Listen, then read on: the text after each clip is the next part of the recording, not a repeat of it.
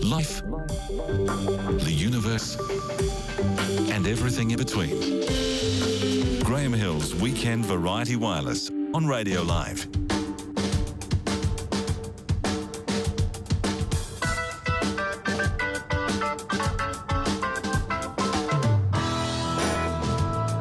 Hello, hello. Good to be back. Are you still allowed to play Gary Glitter?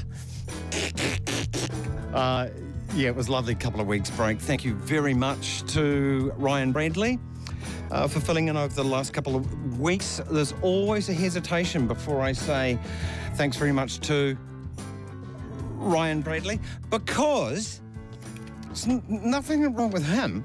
It's that at this radio station there's a Ryan Bradley, there's a Bradley Bacon, there's a uh, Ruben Bradley. Yeah, Ruben Bradley. He's on the AM show now, along with what seems like my flatmate, uh, Mark Richardson. He's everywhere. Um, there's Bradley Bacon, Ryan Bradley, Ryan Bridge, Ruben Bradley, and and another one. Um, that, hence the confusion. All right, coming up tonight, Ghosties. Um, a bloke who reckons there's uh, poltergeists out there. Uh, he's the curator. He's a cool dude, actually. He's really cool. His name's Bruce Mahalski.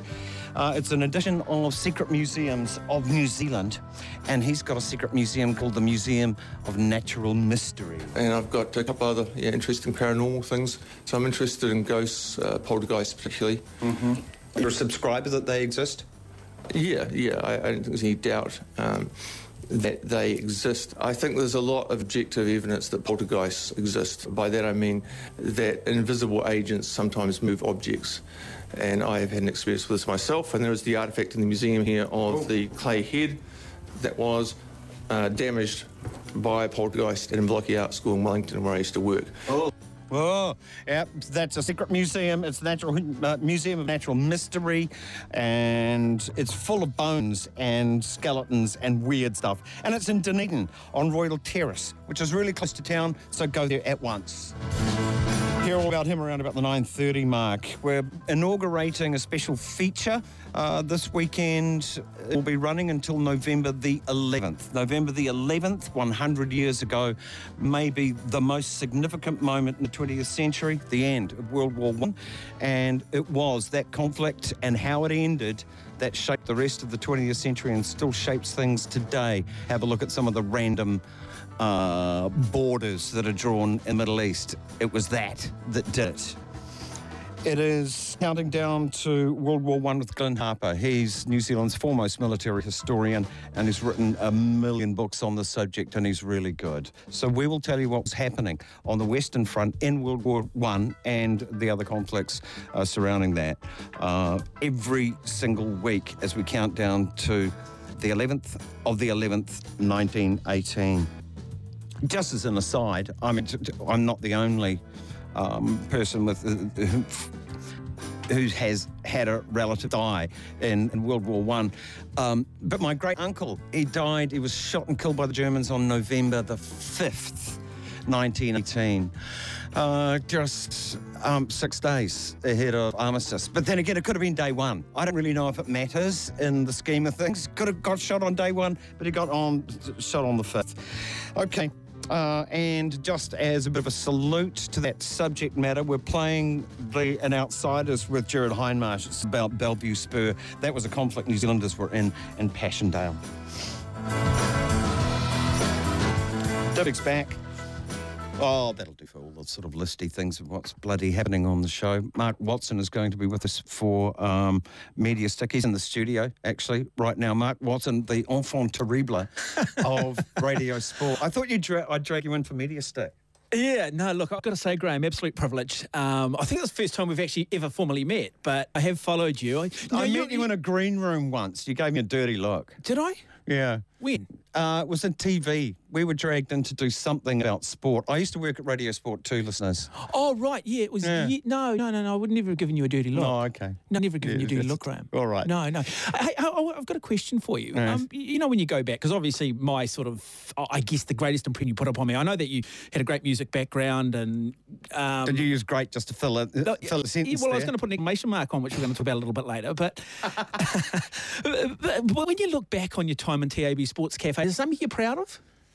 Or are you sort of like Marky Mark and the Funky Bunch, where he sort of moved, moved on Mark Wahlberg and he probably looks back and a little proud bit of of? cringe? I can't remember exactly a moment or a thing, but there were some of those commentary things, alternative commentary Brilliant. to video. Um, it was fun to do stuff. To what I do, my only trick really was to see something and make out it was something else. See, I always thought you were like the Izzy Stradlin of Guns N' Roses. I don't you were sort of oh, the, the okay. quiet guy, but the, the genius, but who was the quiet guy? You know, let Axel Steady and on. everybody else sort of step up and steal Yeah. the limelight. But you were sort of like the frame and light that enhanced that. My grievance number 165 today, uh, Mark and listeners, is in the Southern Hemisphere as a designator. It is so freaking lame. It's the rubbish hemisphere. It's the hemisphere where not much happens. Uh, I spotted two this week.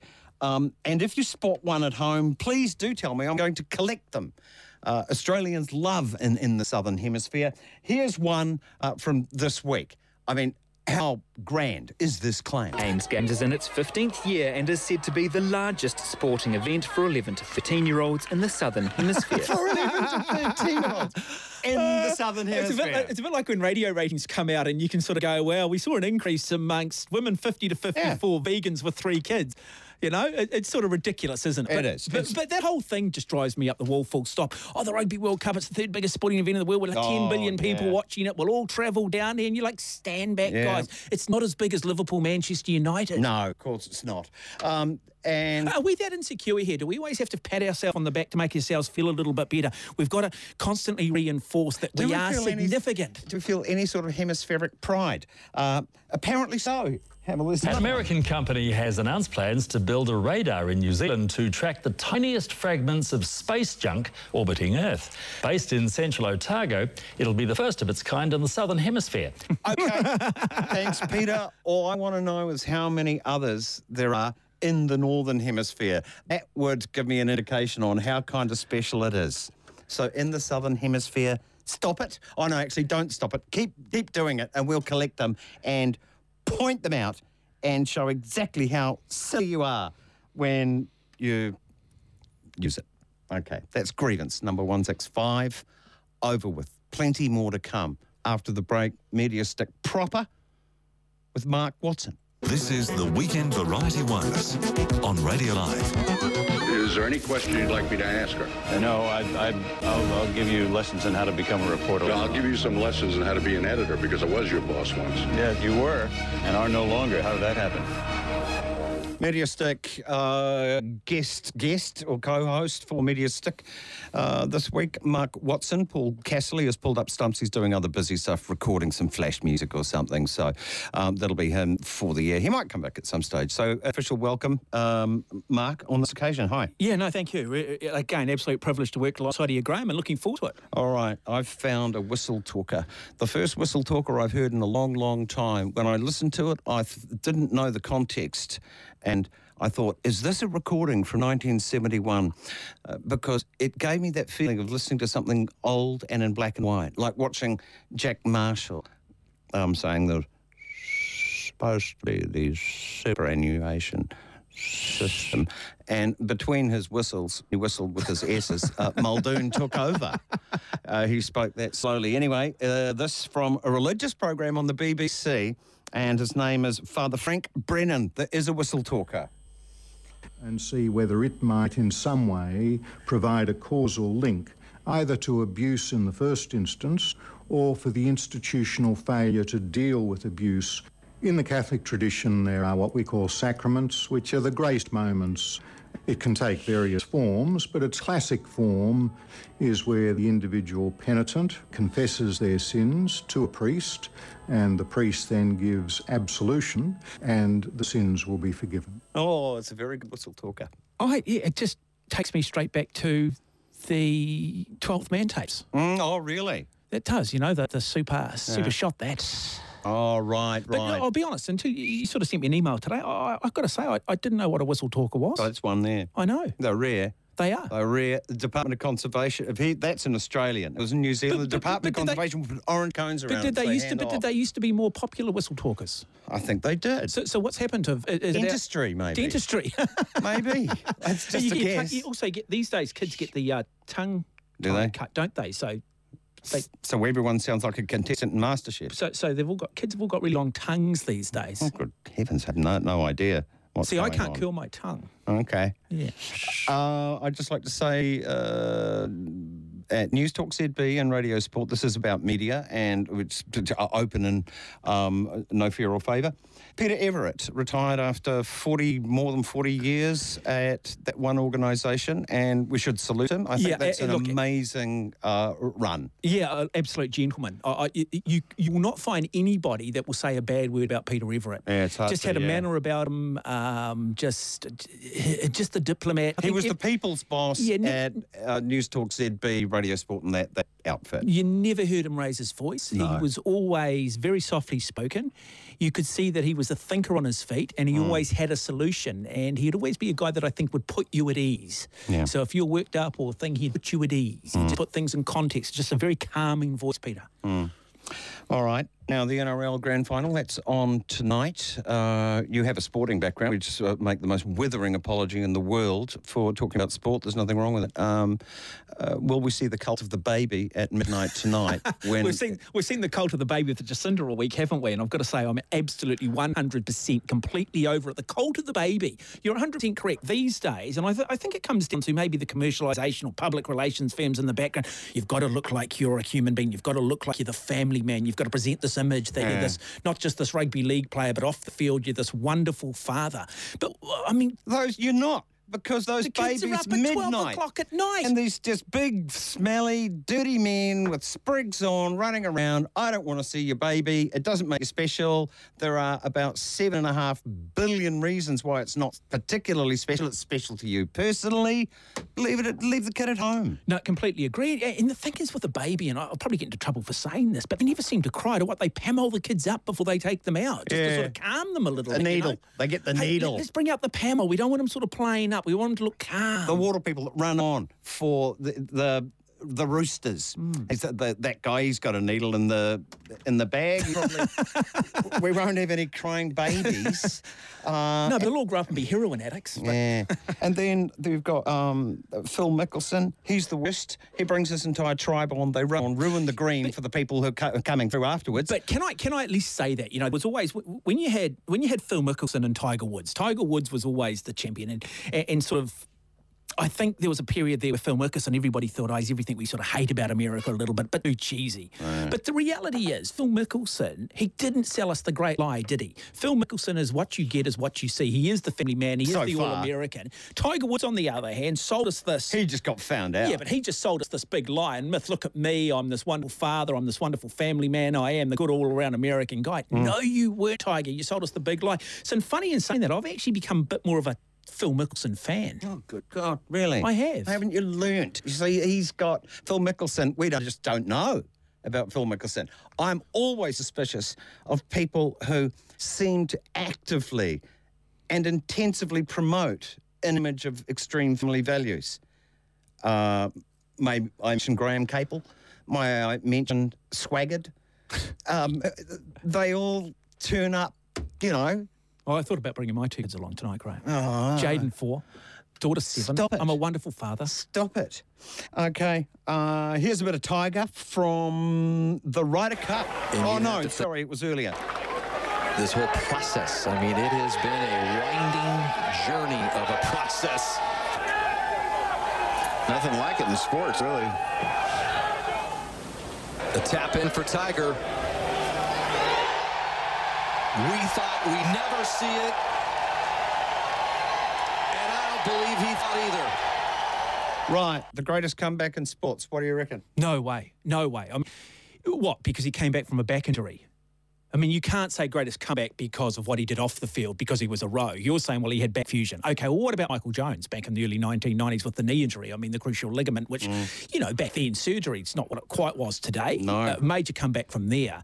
Um, I lived in Canada for a year, and there was a Canadian skier by the name of Brian Stemmle who was part of the crazy Canucks. This guy crashed at over 100 kilometres an hour in Kitzbühel, the hardest downhill ski race in the world, and did a wishbone and basically split himself up the middle with his intestines hanging out, sort of through his groin area. Pretty much, pretty much died. The only thing that actually saved him, the fact that he was in the cold and he was in the snow. A year later, Kitzbühel, and who's at the top of the mountain? Brian Stemmle. I mean, there's been some wonderful comebacks in terms of injury, but but that's typical of the Americans. They love to put a spin on it, isn't it? George Foreman beating Nakamura. How about Absolutely. What was he? 46, 46 years tons. Yeah. Yeah, yeah. Uh, but I think there's been some wonderful comebacks in time and some wonderful stories over the years. But look, what I will say is without doubt, forget Nicklaus having won his, what's it, 17 Yeah. mate. Woods is the greatest golfer of all time. Woods changed the game. Yeah, yeah. Woods made a game that was historically sort of upper white, middle, well, sort of middle class, upper class white man's game, slightly elderly man's game, and made it a global game. Made it a young man's game. So. And there are a few athletes in history that do that. I mean, you had Michael Jordan do it with basketball.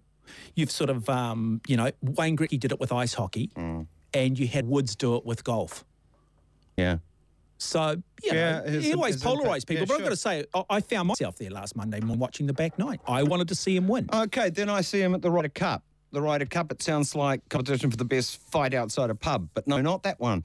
We're talking um, the Ryder Cup, the golf, and Tiger wanders around, shanks one onto the next green, and turns around and blames the crowd.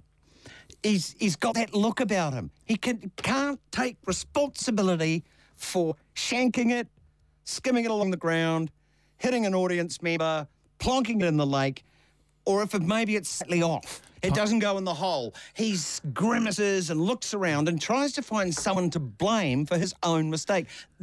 That's what I don't like about.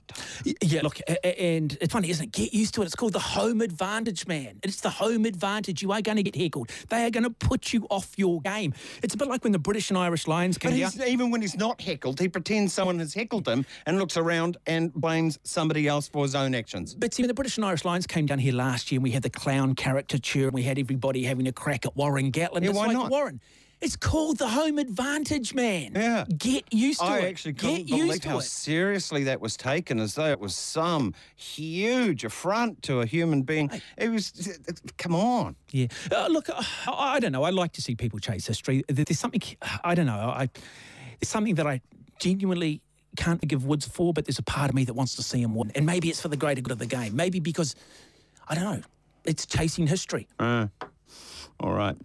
Um, Billy Slater, uh, he's going to be playing tonight, isn't he? Billy, yeah. And that, look, they got this wrong, but they're always going to allow him to Did he get it easier than Bill Cosby? Suppose so. Probably did. Probably did. Yeah. Well, I mean, yeah, no, probably, yeah, I never really thought of it that way. Trial by jury, trial by public, trial by media. Um, but look, look. I mean, the thing with the Billy Slater is we should be tonight talking about. People who don't know, he made an illegal tackle in a in a f- football game. It's, it's called rugby league. Shoulder charge. Shoulder charge. No arms in the bang, no arms in the tackle, and they had a close, close look at it. And um, uh, because Neptune is in the seventh house at the moment, and I think that you know a few things went Hmm. his way. Uh, they had a look at it and said, "No, no, you're all right." And I think they're always going to, weren't they? And that's the problem. When you have a judicial system, you want it to be fair for everybody. And this is not fair. I mean, we've seen Isaac Luke miss a grand final in the past. We've seen a number of high profile players miss because of an indiscretion the week before or two weeks before they've picked up these match bans. But this is Billy's last game. He's an icon. Um, you always knew that he was going to be let off. And then they're trying to justify and give you a different definition of what defines a shoulder charge. The problem with all of this is that all they've been talking about all week is Billy Slater. And we should actually just be focusing on the season of the Storm, the season of the Roosters, and the two teams. And when it's And final whose- start, whose baby's gonna win the competition? And when the final the runs end. tonight, the first camera shot will be Billy Slater. Yeah. And that, that's the disappointing thing with it all. And the Roosters will just boo him, won't they? The Roosters will lose, won't they? Probably. All right. Uh, just a, while we're on sport, actually, this from Radio Sport this week. Pablo Matera replaces Tomas Lezana on the side of the scrum, while Gonzalo Bertranou starts at halfback, meaning no Martin Landajo this week. Ramiro Moyano's injury and forced absence sees Matas Moroni and Geronimo de la Fuente push out to right wing and centre respectively, with Bautista Ezcurra slotting in at second five. And Buenos Aires, thanks to Air New Zealand, Nigel Yalden. Nigel Yalden. Not, not, not, Nigel wanted to do that. Didn't He's he? he wrote that down. He wrote that down. He wanted that, didn't he? That's over egging it, though, don't Yeah. you think? Yeah. You get their names Well, kind of right. That's all right. But if you- if you're going to do the accent and the and the tempo of it as well, it's over egging it. It's showy offy, isn't it? Well, I, look, I thought. or is it a joke? No, no. Um, I mean, I think as a content, I've done a little bit of commentary work over the years. I think there are certain names that you enjoy sort of getting out there, and Oh, some yeah. names just roll beautifully. But I, but I always remember the great Scottish commentator Bill McLaren and the way Yeah. he'd always go, Doddie Weir, Finlay Calder. You know, I can't do the Scottish accent, but the way he just rolled off. And this is the fine Scottish side, Doddie Weir, Finlay Calder, and John Jeffrey. And they, they, I don't know, there was just something beautiful and poetic about it. Yeah, but he's I think- Scottish. but I think the mistake that people It's make, Nigel Yalden. But I that, that's just one paella too many, isn't yeah, it? I, I think the mistake people make, commentators make, they become too aware of themselves. Mm. And then they, you know, and, and then I think it's overdone at times. Yeah, okay. Let things happen naturally. I was hoping it was a joke. I see how many Injury players. enforced absence sees Matas Moroni and Geronimo de la Fuente post Whoa, it's all about Valorant It's got romantic language, though, isn't it? I think it's overrated as far as that goes. Um, uh, here's my favourite trick: you get famous footballers uh, that sound they sound really flat as all hell uh, when they're Italian or uh, Spanish. Diego Costa sounds like he can play football, can't he? It does. You just switch it. What does that mean in English? James Shaw. See, they just go down a rung, don't they? They do. And the quality and their dribbling skills. but- Alessandro Del Piero. That's Alex Peters. But equally too, though, equally too, that's why actors change their names, don't they? They often change their names because they're not happy with their actual given names. They need something a little bit more I'm changing it for them. They haven't got a going to choice. sell. They haven't got a choice. You see, we get mesmerised by the romanticism of these Hmm. sounds. Paolo Rossi, Paul Redman, Brilliant. Cristiano Ronaldo, Chris Reynolds. What would you be in Spanish? Chris Reynolds. I don't know. Haram. I don't. No idea. I, have, I haven't done it the other way around. And haven't done it the other way around. Uh, we're going to take a break, come back. Uh, we're going to have a little bit of a look at is the ACC going too far? The most interesting radio show on planet Earth. The Weekend Variety Wireless on Radio Live. Certainly the most interesting in the Southern Hemisphere. In the Southern Hemisphere. Arguably must have We the biggest audience amongst must dog in the Southern it. Hemisphere. I have difficulty listening to that and then trying to live up to anything resembling uh, what the hell the promo goes. So I think in the Southern Hemisphere, we should change it. Change that it. would be Change it. beautiful use of in the Southern Hemisphere. Well, you're the only Graham Hill. You're the only Graham Hill probably on radio in the Southern Hemisphere. In the Southern Hemisphere. All right. Did anyone else hear this and go, huh? to right wing and centre. Oh, of course, that was Nigel Yalden. Sorry, uh, they did. Uh, but this one. The New Zealand Defence Force admits it has an issue with hearing loss, especially in the army, where exposure to high intensity weapon fire is a hazard of the job. A major review has delivered a series of recommendations to deal with the increasing problem. There are a number of uh, military personnel that are exposed to excessive noise. I thought it might come with the territorials. Uh, I don't know, uh, silences? lemons. Let's throw lemons at Uh, them. I don't know, party could set up a committee, couldn't they? Uh, I just. They could set up another committee, surely. Really? Could look into it. There are some risks you have to expect if Well, you're in the armed yeah, services. I don't know. I mean, I think we should advocate for sort of what silent grenades. Yeah. Just speaking of that, for God's sake, we've got the um, Everything inaugural. everything electric these days doesn't make a noise, does it? well, taser the enemy. Yeah, the inaugural uh, Jesus Make It Stop is what we're calling it. The um, countdown to armistice in World War One. I, think uh, an apt moment to mention that. A few things went bang then. All right. Uh, now, I read an interesting little article. It was a brief. I get these briefs from something called the Science Media Centre. They send out neat stories about science. But I was really surprised to read this one. Uh, Thursday, 30th of August, embargoed until 5, so I think we're clear. Think the Serengeti is a pristine wilderness? Think again. While tourists might beeline for the Serengeti to experience the wild grasslands of Africa, they are not quite as untouched by humans as you might expect. Listeners, there is nowhere else on the freaking planet that is more touched than Africa by human presence. It has been forever. Is the only place you can find that has had constant human modification from the get go. We evolved there. You couldn't have picked a place with more. More of a carbon footprint. Not the carbon footprint, just human modification. Here's here's a, good example. Um, you may find this fascinating. Uh, as opposed to a kakapo, which you can go up to and say hello, and it doesn't really care much. It might go, because people haven't been here.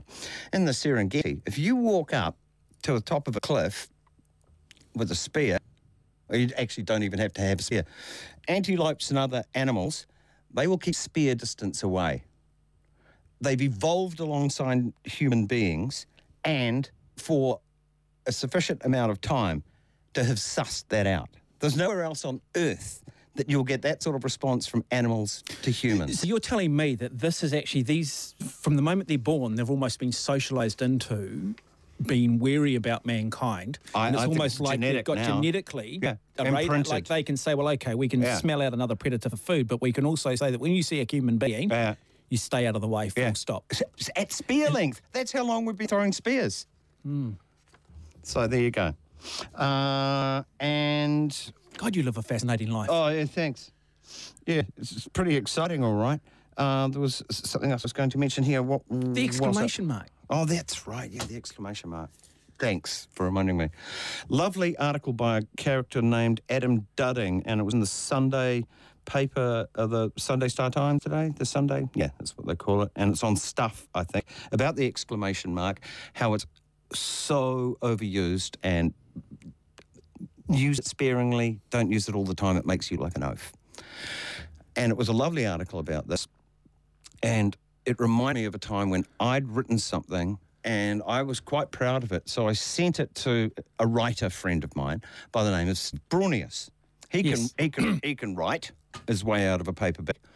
And bless him, he's a friend, but he just emailed back. He says, "Get rid of those effing exclamation marks. It makes you look like an oaf." And So what's the what's the issue though? So I still don't understand what the issue was with the exclamation mark. I mean, it's just it's yelly um, and it's unnecessary. Let your words do more of the talking rather than the volume of them. So people are trying to just put the exclamation mark on, and that's automatically going to sell it. yeah. Mark It's watson draw attention to mark watson on tonight exclamation mark. Unnecessary. It's it's a little undignified.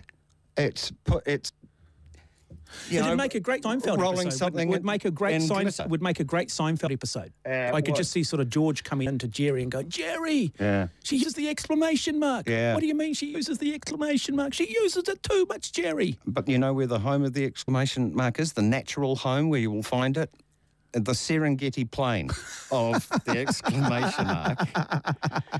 Staff kitchens. Staff room kitchens. Absolutely. Which are autocratic, are they? Uh, there's always one person that likes putting up a With the exclamation mark, which is autocratic. Put your dishes, Dishes away. away. And then how many exclamation marks? Three. 15. 15. I've seen 15 at Yeah. once in the old building that we were at.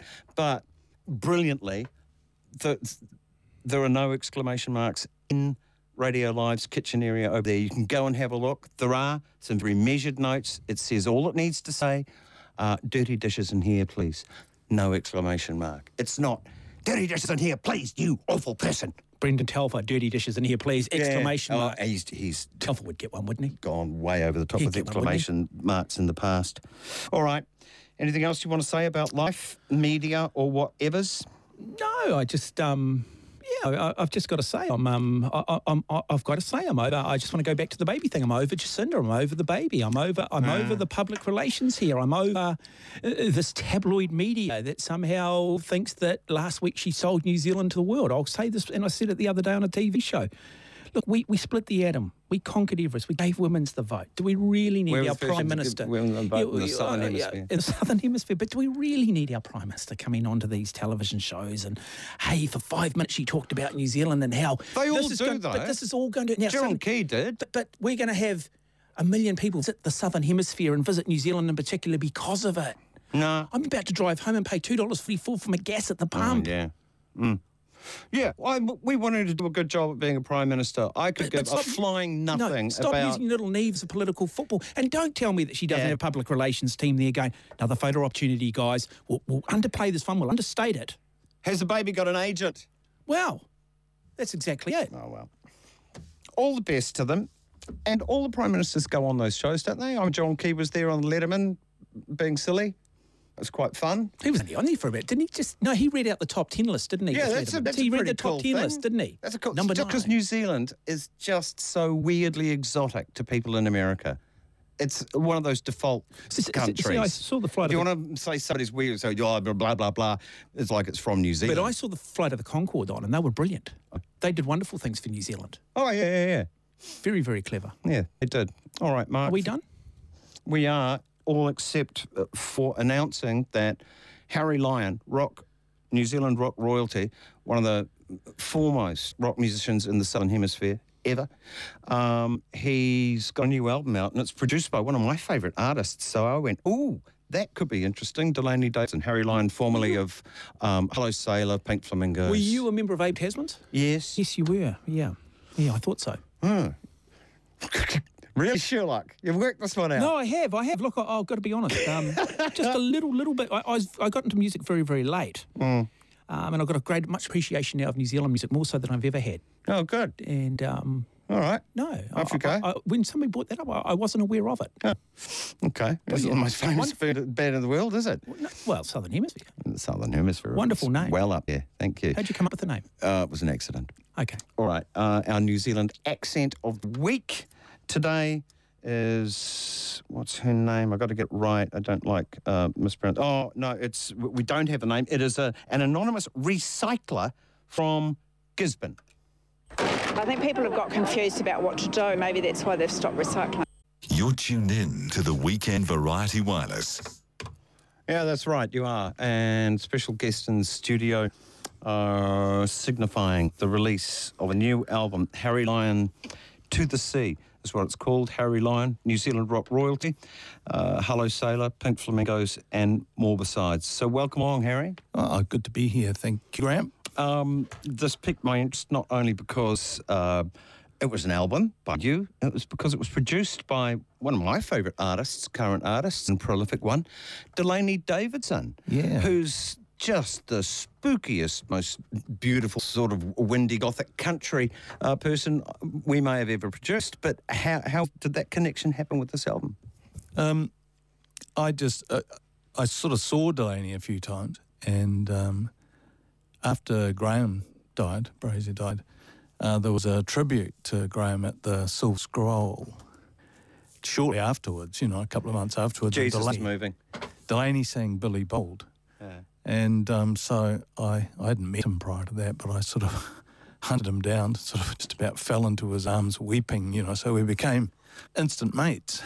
Yeah, cool. Uh, I have to ask you because it was two um, would have been uh, not just colleagues but very good mates died. f- Man, it was quite kind of close together, wasn't it? Dave Yeah. McArtney and Graham Brazier. Um, that must have really shaken you up a bit.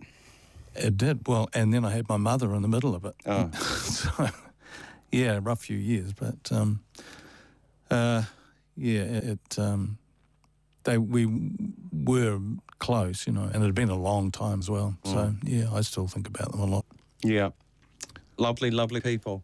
Um, I kind of knew them just a little bit, but that was enough to know that they were really, really, really lovely people. Um, your memories of working with Hello Sailor, what were the best fun times?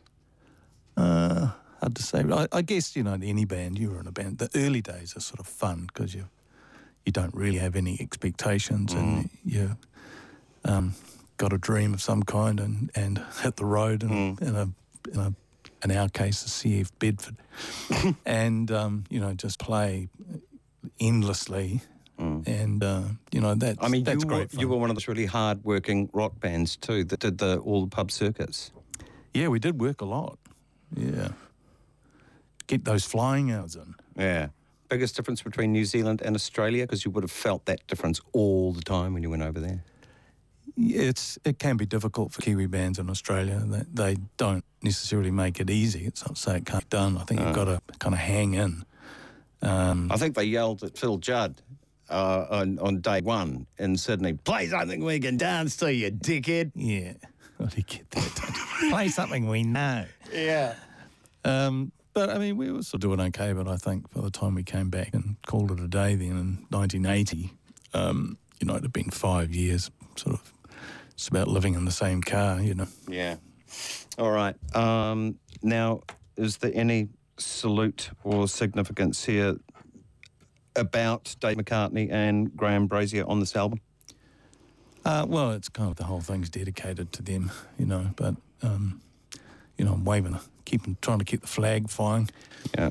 Um, but there's no song specifically written for them or about them. Okay, but it's in there. It's in the foundations of it. Yeah, absolutely. Okay, where was it recorded? Uh, recorded at the lab. Uh-huh. That's a recording studio in Auckland. Yes, in in uh, Mount Eden Road, Mm-hmm. and um, mixed at Roundhead, Neil Finn's studio. Okay. What did Delaney do? He did a lot actually. He changed the grooves of some of the songs, and you know he's all over it in terms of playing stuff. He even played drums on one track. Um, yeah, really good to good to work with, full of ideas, and uh, you know I really. When I started listening to Delaney's material, recorded material too, it made me really want to work with him. I thought he would bring something really cool to it. Yeah. Um, to the Sea, the title track. Um, tell us about that because we'll uh, we'll hear it. It's well, it's a bit of a biopic, really. I, my my uh, girlfriend was his, and now my wife for forty three years has name checked the first verse, and it sort of pretty much goes from there. Right. Okay, we'll just hear a bit of it. And I, I get a touch of the, um, oh, lovely, dusty, gritty, sort of Neil Youngish. Yeah. To the Sea, Harry Lyon, from the album of the same name. I am bound with a daisy chain. The loving cuffs of Mr. Maine.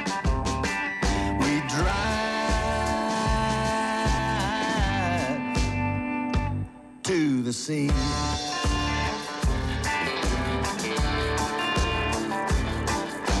Just a little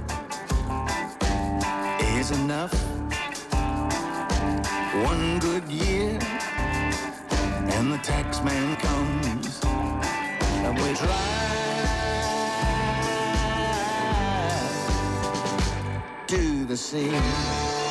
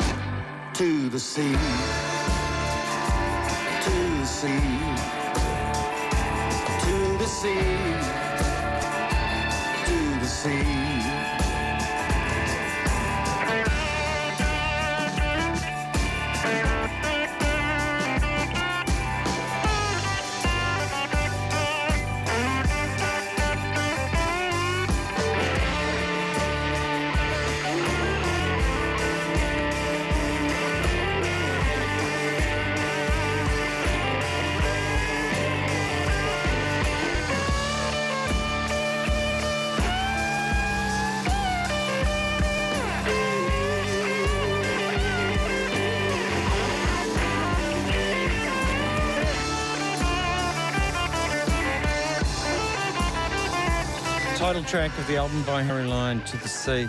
Is that you wearing the lead break? It's it's a bunch of people actually. It's Hammond starting, and then it's me and my son kind of grunging away there. Right. And there's a little Hammond of Hammond Gamble. Yeah, yeah, yeah. The Hammond Gamble experience. How's he? He's great. Yeah, Hammond sung BVs on a couple of tracks, not this one. Oh, cool. Yeah, It's Rick got- Ball on drums. Uh huh. It's got a lovely kind of wailing, um, stormy, fire breathing, steel hooved cattle um, of, you know, riders in the sky, hasn't it? So yeah, it was fun to play. Yeah. and that's one thing. You know, I had it more like a sort of reggae song or something, and and Delaney said, "Oh no, no Really? no, no, no let's." He let's get- spooked that out. Yeah, let's get a bit spooky with it. Oh, far out. Suited the lyric. Know. Um, it's out on a new format called compact disc. Apparently, it's, uh, it's Oh, yeah. unscratchable. They're no, I'm up with it. Yeah, I'm up. It's the latest. It does say on the back side one and side two, so it's vinyl as well. Yeah. Yeah. Okay. Although that's not applicable to the compact disc version. Are you touring and playing? Yes, yeah, I've got. Um, I'm I'm living in Russell now, so I've got a like a fundraiser tour launch gig uh, this coming Saturday. I guess Oh, it is really? now. Yeah, And how far around are you going? How comprehensive is and then going to then doing just not that much actually, but um, um, doing uh, the Cabana in Napier on Thursday the 11th, Mm-hmm. and Galatos in Auckland on the 12th Friday, and Wellington on Saturday up Meow. And Blue Smoke in Christchurch on Sunday. Oh, nice. That would have been my father's birthday. Oh, right. um, and these were songs you kind of had to get out. Is it that sort of thing? Yeah, it is a bit. Yeah, some of them were written like 30 years ago. Um, Oh, really? yeah. And and so Delaney It's quite I, a satisfying feeling getting a song out that you've been trying to get out for a long, long, long time, isn't it? yeah, that well, I'm always writing songs. I've got more as well, but um, just yeah, I thought I'd better do it. God, you Yeah. know, the big seven sort of looming. So Oh, stop it. Harry Lyon, you are rock royalty, and um, I don't think it's uh, too early to to not say commiserations for losing two really, really great friends not that long ago and close um, consequence to each other. Um, Graham Brazier and Dave McArtney, but this is, it sounds great. Uh, the album's called To the Sea. Thanks for coming in. And this is Johnny Cash. Aye. What's the deal with that? We've only a couple of minutes, but tell us what's the deal. well, it's about a, a, a man who got his heart broke, Okay. and I don't know. It's just one of those songs kind of wrote itself. All right. Well, it's 10 o'clock and the storm just broke. There's a Friday flat and the storm is cold. He looks at her and the sweat rolls down his face. Five o'clock and the whistle blows. Six o'clock and the beer flows. And he raises his glass. Proud working class. And he plays Johnny Cash on the jukebox.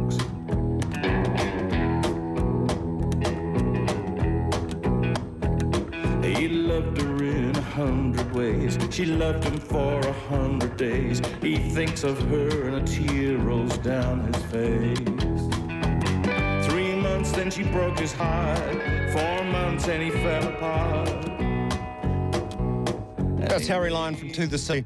After nine o'clock, Skeptical Thought with Mark Honeychurch of New Zealand Skeptics. And oh, we've got some cracking stuff for you today.